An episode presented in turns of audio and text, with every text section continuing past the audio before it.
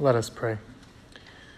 God of hope, we thank you for these words of hope that we have heard from Peter and Isaiah and Matthew.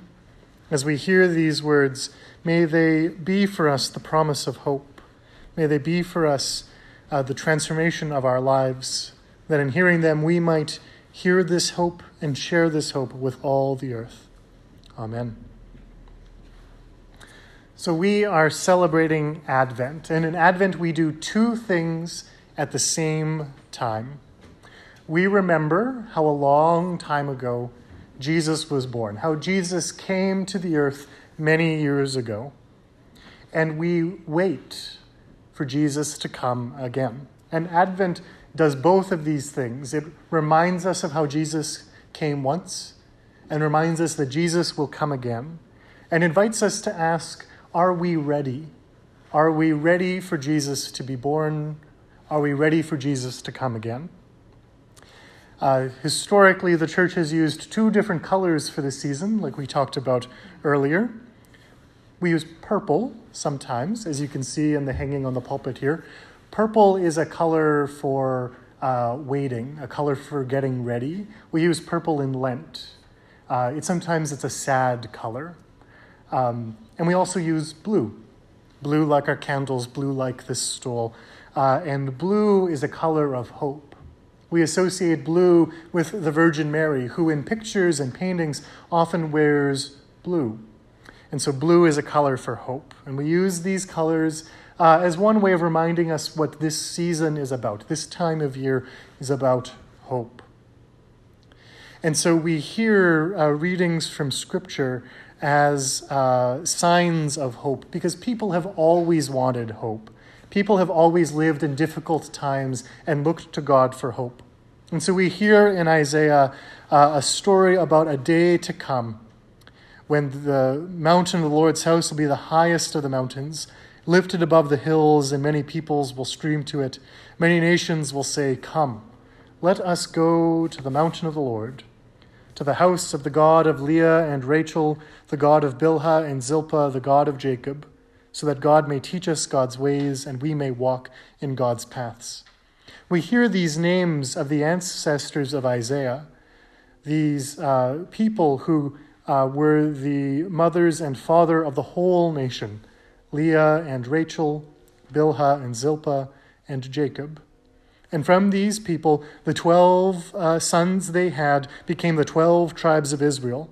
And so by naming them, we remember the whole people. And God had made a promise to them that God would never abandon them, that God would always bless them and their family. And through them, they would become a mighty nation. There'd be more people than all of the stars in the sky, that they would be a blessing to the earth. And so Isaiah names those people to remind us that God has made promises to us, and God always keeps God's promises. Just as God promised to our ancestors never to abandon us, to always be with us, and to use us as to be a blessing to the earth, so too God will do what God has promised. And then Isaiah gives us a vision of what will happen when God does what God has promised. God will be the judge between the nations. God will settle disputes. Then they will beat their swords into iron plows, their spears into pruning tools. Nation will not take up sword against nation. They will no longer learn how to make war. The things that we've used to hurt each other, the instruments of destruction, will be transformed into the tools we use to help each other, instruments of creation. This is what Isaiah promised, and I think this is something beautiful and wonderful when the, when the Lord comes. And Matthew again tells us of this promise. And here Matthew tells us something interesting. There are all kinds of people who want to speculate about when Jesus will come back. And all types of people will say, well, it's going to be this day. I remember it was going to be December 21st, 2012. The world was going to end. You know, here we are, seven years later, the world's still here. Jesus hasn't come back. And that wasn't the first time, and it probably, unfortunately, won't be the last that somebody tries to predict the day when the world will end and Jesus will return. But Matthew says that of that day and hour no one knows, not the angels in the heavens or even the Son, but only the Father. Even Jesus doesn't know the day that he will come back. The angels don't know. And so you and I, we certainly don't know. And so that tells us that we shouldn't spend a bunch of time trying to think, well, is it going to be, you know, 2020 or 2025 or 2032 or whatever day it might be? Because we do not know. And so then Matthew gives us a bunch of stories that Jesus says of what that will be like. Often, when Jesus tells a story, he tells it in two ways. And so we hear this here. The first time he'll tell it, he'll refer uh, to work that traditionally men did. Uh, because in his culture, a lot of work was divided by gender. So men would do some kinds of work, and women would do others. And so we hear him say, Two people will be out working in the field. And this is traditionally work that men did, being out in the fields. And one of them will be taken away, and one will stay behind. And then Jesus gives an example of work that traditionally women did in his time.